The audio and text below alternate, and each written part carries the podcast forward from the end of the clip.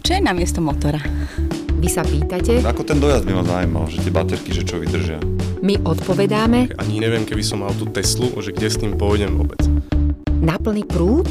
Áno, Na plný prúd je podcast, ktorý ponúka odpovede na najčastejšie otázky o elektromobilite.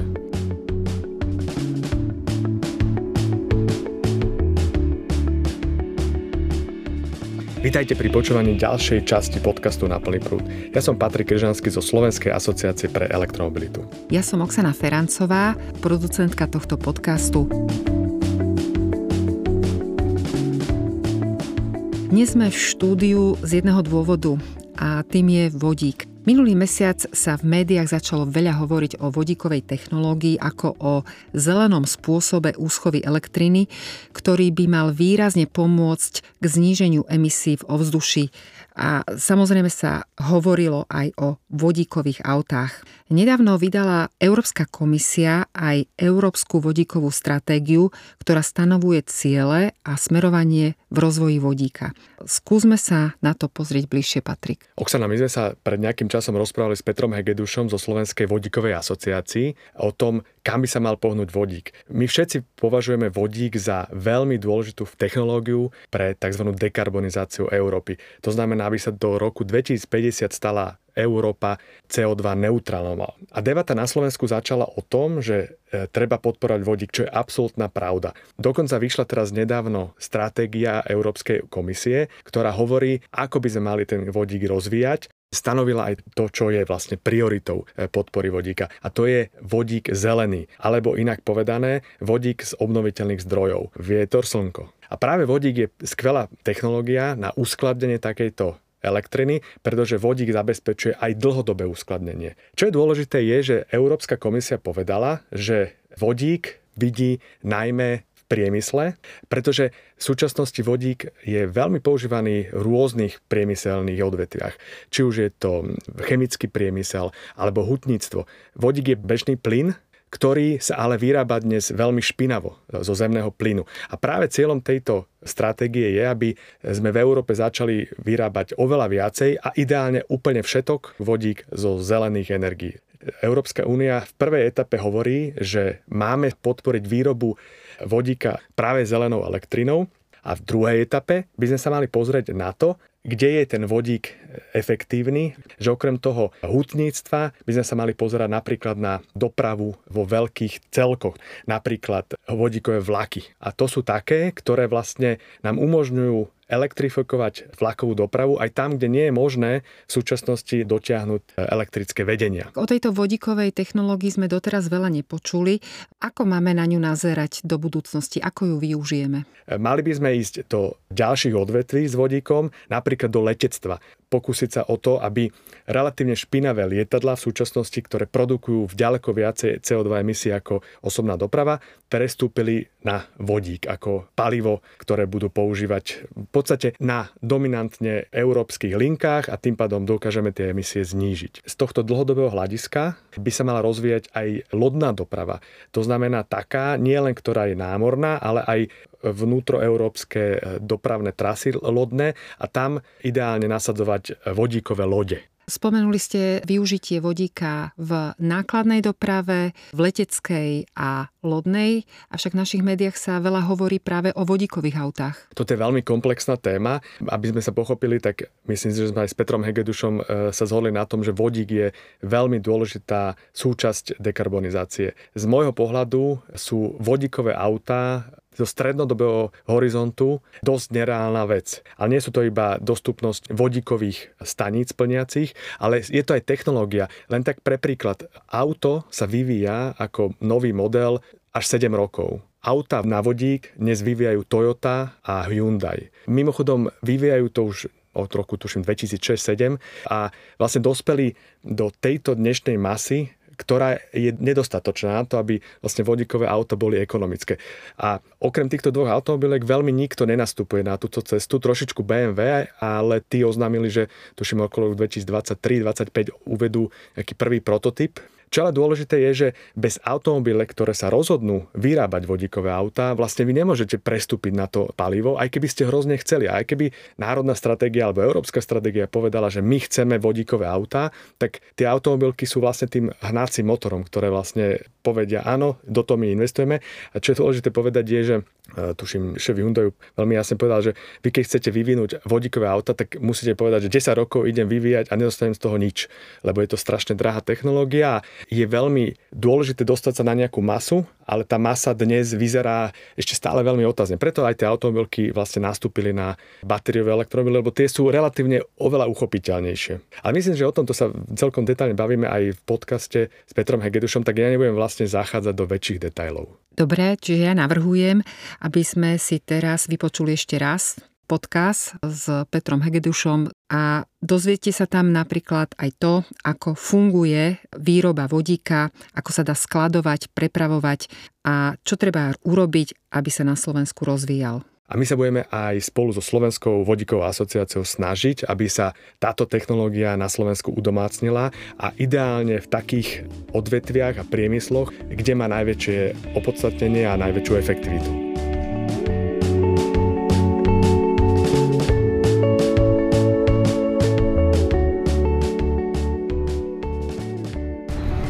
Sme zaruškovaní, takže hádam, zvukovo to nebude zlé, ale hovorí vám niečo vodíkové auto? Už ste o tom počuli?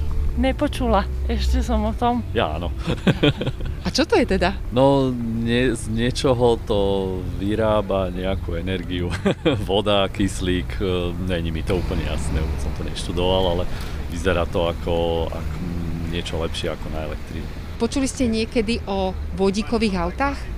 Nie. Nie, iba o vodíkovej bombe. Čiže ani neviete si predstaviť, že aké auto to môže byť? Absolútne nie. Je to automobil, ktorý jazdí na pohodnú hmotu, ktorou je vodík. Keby ste si to tak mali predstaviť, tak myslíte si, že je to ekologické vozidlo? Asi áno. Tak, tak. Bude to asi najjednoduchšie, najčistejší mm, nejaký výroba energie pre pohyb ľudí. A je to elektromobil? Mm, nie je to elektromobil. Je to, podľa mňa je to energia získaná spalovaním vodíka. Myslím si, že z niečoho to vyrába elektrínu, čiže na konci je asi elektrický pohon, ale tá elektrina je vyrábaná z nejakej zmesi, lacnej, jednoduchej. Len ten proces je hrozne drahý a náročný. Absolútne neviem, ako by to mohlo fungovať. Ako sme počuli v ankete, vodíkové auta nie sú vo verejnosti veľmi známy pojem. Dnes sa o nich však dozvieme viac od Petra Hegeduša z Národnej vodíkovej asociácie Slovenska. Skúsme na začiatok povedať niečo o technológii vodíka, lebo tá vôbec nie je nová. Vlastne začalo sa o nej uvažovať dávno, dávno. Dokonca výroba vodíka je viac ako 100 rokov stará, správne? Áno, áno, vodík sa používa nielen teda v doprave, ale v priemysle už dlhé, dlhé roky a, a možno práve v priemysle sa využíva oveľa viac ako v doprave. Je to bežná súčasť eh, priemyselných procesov pri výrobe napríklad amoniaku, hnojív, takisto je to v procese výroby nafty alebo benzínu sa taktiež používa vodík a rôznych iných priemyselných procesoch a zároveň teda sa môže používať aj ako palivo pre pohon rôznych motorov.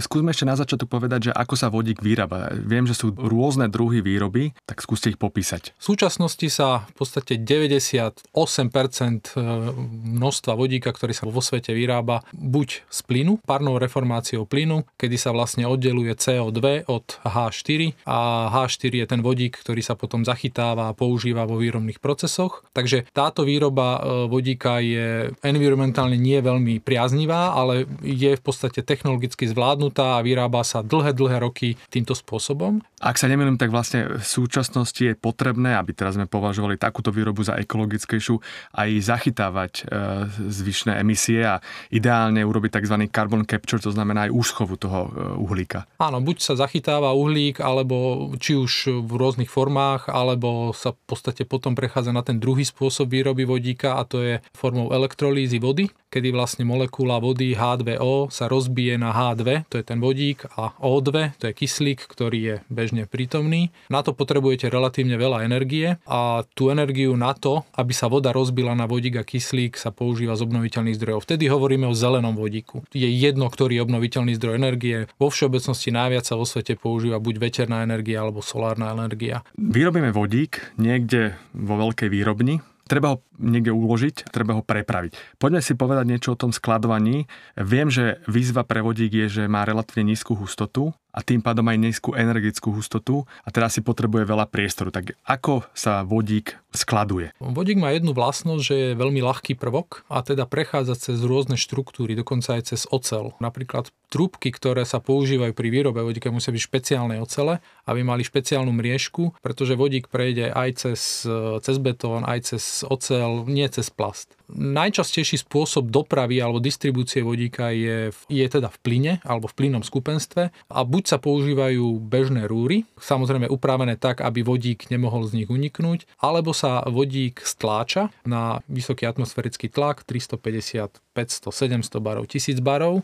a vtedy sa vlastne zhmotňuje, alebo teda zhutňuje sa v menšom priestore väčšia hustota toho vodíka a preváža sa ako plyn. A vlastne na konci tohto reťazca, prepravného reťazca, je stanica, ktorá má slúžiť na načerpanie vodíka do nejakého prostriedku e, automobilu alebo čohokoľvek iného, alebo je to skôr stanica, ktorá má využívať ten vodík na priemyselné procesy? Strašne závisí od toho, na čo sa ten vodík využíva. Ak je to do priemyselného procesu, tam väčšinou nepotrebujete vodík mať 100% čistý. Vtedy môže byť aj zmiešaný so zemným plynom a buď sa použije ako zmiešaný v tom danom výrobnom procese, alebo si ho tam tá samotná firma odseparuje cez rôzne filtre. Ak by sme ho chceli použiť do dopravy, vtedy ho potrebujeme z 99,9% čistoty. To znamená, že takýto vodík e, sa neprepravuje touto plynovou infraštruktúrou, ale prepravuje sa priamo od výroby do miesta, kde je plňacia stanica na vodík a tam sa vlastne priamo tankuje čistý vodík do, do toho auta vyrobiť vodík,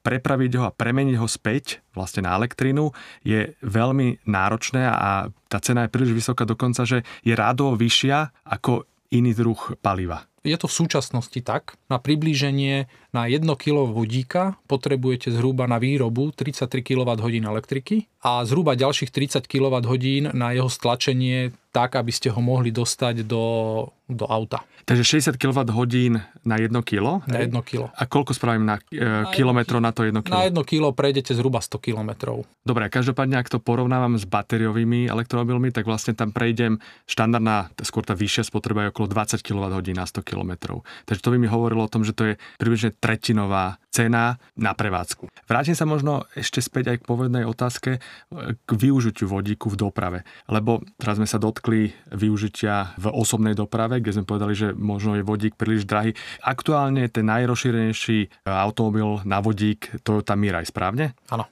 A takisto som našiel, že má dojazd okolo 480 km alebo 500. 480 km. No tak úplne skvelé. Problémom asi sú nie len teda, že to je stále asi drahšie na tých 100 km, ako ste povedali, ale hlavne aj e, sieť plniacich staníc, lebo ak som si pozeral štatistiky, tak máme ich presne 177 v Európskej únii za minulý rok pričom 87, to znamená dominantne, počty sú v Nemecku. Ale viem, že vodík sa uvažuje práve nie na osobnú dopravu, ale najmä na tú nákladnú dopravu. Áno, je to tak. K tej Toyote Mirai je možno taká pikoška. Ja som mal možnosť e, na Toyote Mirai prejsť z Bruselu až do Bratislavy. Spravili sme to za jeden deň, ani necelý to auto sa v bežnej premávke správa ako bežné elektrické auto. Má jednu jedinú výhodu oproti elektrickému autu a má aj niekoľko nevýhod. Tu vás opravím, vodík je elektrické auto, alebo vodík auto je elektrické. Asi myslíte, že k batériu. Bater, bater, batériovým. Má jednu veľkú výhodu, že ak prídete na čerpaciu stanicu, tak e, vlastne natankujete ten plyn zhruba za 3 až 4 minúty a máte dojazd tých 400 km. Uh, má aj nevýhodu, že, že musíte mať tú čerpaciu stanicu. Dobre, ale vráťme sa teda k tej mojej otázke, že možno to nie je cesta, v tomto momente určite asi nie, kvôli nákladom v tej osobnej doprave, ale um, spomínali sa najmä nákladné autá, logistika, veľké vlaky, dokonca lietadla. Viete toto približiť? Vodík má najväčší zmysel pre vozidlá, ktoré robia veľa kilometrov. To znamená, že hlavne pre ťažké nákladné vozidlá, kde použitie baterkového spôsobu dodávania elektriky do elektromotora by bolo či už príliš nákladné z hľadiska cien, alebo aj technicky niekedy nerealizovateľné, pretože tie baterky by museli byť príliš veľké a boli by príliš ťažké a potom by sa vlastne strácal ten zmysel. Po všeobecnosti je taký úzus a aj vlastne trend aktuálne, že vodík bude hlavne využitý pri ťažkých nákladných vozidlách na dlhé vzdialenosti. Tá technológia je zvládnutá, je aj vo svete niekoľko výrobcov palivových článkov a celých systémov, ktoré sa používajú ako súčasť e, toho nákladného vozidla. V podstate je to teraz jediná prekážka väčšieho rozšírenia takéhoto používania je cena a infraštruktúra. Takže ono to tak spolu súvisí. Vždy sa hovorí, že chicken and egg, čo má byť skorej. My hovoríme, že najprv musí byť infraštruktúra, až potom budú pribúdať e, tie nákladné vozidla. Kde vidíte pri vodíku tú možnú úsporu? Lebo potrebujete tam takú tú motiváciu, že prečo by sa vlastne vodík mal viacej používať a iba tým rastom sa zase tá snehová gula nabaluje a tá cena sa znižuje, znižuje. Poviem to na jednom jednoduchom príklade. V rámci Strednej Európy alebo v rámci krajín V4 je jeden projekt, ktorý hovorí o rozšírení alebo vybudovaní flotily e, nákladných vozidiel, ktoré by mali teda obsluhovať e, túto časť Európy a hovorí sa o 10 tisíc vozidlách na vodíkový pohon. Ono to číslo sa zdá, že, by, že je strašne veľké, ale je to presne ten break-even point pre výrobcu tých vozidiel, kedy náklady jednotkové na to vozidlo sa dostávajú niekde na úroveň konkurencieschopné s bežným vozidlom. Skúsme ale približiť tie možnosti v technických inováciách. Kde vy vidíte príležitosť, že by sa zlacnila výroba vodíka, vodíkových aut alebo tej prepravy? Tam vlastne v celom tom reťazci. Ak sa znižujú náklady na jednotku vyrobenej elektriky alebo megawatt hodiny z obnoviteľných zdrojov, pri vetre ten pokles je stále neustály, takisto pri fotovoltike, lebo sa zvyšuje účinnosť, respektíve znižujú sa náklady. Je to ešte aj pri samotných elektrolyzéroch, kde elektrolyzer funguje na nejakej termochemickej reakcii a samozrejme tam je obrovský priestor na zlepšovanie a zefektívovanie tohto procesu, tak aby z jednej megawatt hodiny elektriky by sme dostali viac kilogramov, gramov alebo nejakú jednotku vodíka. Potom je tam obrovský priestor na zlepšovanie a znižovanie ceny vodíka je pri distribúcii. No a samozrejme, keď hovoríme hlavne o mobilite, tak je to ešte aj zefektívanie toho samotného procesu. To znamená, že z jedného kilogramu prejdete viac kilometrov. Úplne na záver by som určite chcel povedať, že ja vnímam vodíkové auta ako elektrické auta. Ľudia to vnímajú ako antagonisticky klasickým batériovým elektromobilom, ale vodíkové auto je elektrické, má elektrický motor, akurát nevyužíva batérie na tú elektrinu, na uskladenie elektriny, ale vodík a vodíkové palivové články. Je to tak. To je tu Mirai, ktorú sme aj my mali požičanú, má aj v technickom preukaze napísané, že je to elektrické vozidlo a dokonca s ním môžete parkovať v garážach, nie je tam žiadne obmedzenie. To znamená, že my si myslíme, že baterkové a vodíkové autá budú fungovať spolu, nie proti sebe. A sme na konci ďalšieho podcastu. Ak máte otázky, na ktoré ste dnes nedostali odpoveď, napíšte mi na môj mail krizanskyzavinačseva.sk alebo nechajte odkaz na našom Facebooku pod statusom s dnešnou reláciou. Ak vašich priateľov či kolegov zaujíma elektromobilita, povedzte im o nás. Nájdete nás na Apple Podcast, Spotify, Stitcher a Soundcloud. Táto epizóda vznikla ako iniciatíva Slovenskej asociácie pre elektromobilitu. Produkcia strich podcastu Katarína Urban-Richterová a Oksana Ferancová. Ja som Patrik Kryžanský a o dva týždne sme tu opäť, dovtedy šťastnú jazdu na plný prúd. Počkaj, to nie je čisté asi. Je, dali mi čistý. OK, sorry. Teda, neviem, či čistý, ale dali mi. Pohode. A ste to 20 sekúnd umývali v teplej vode? Treba alkoholom vydezinfikovať.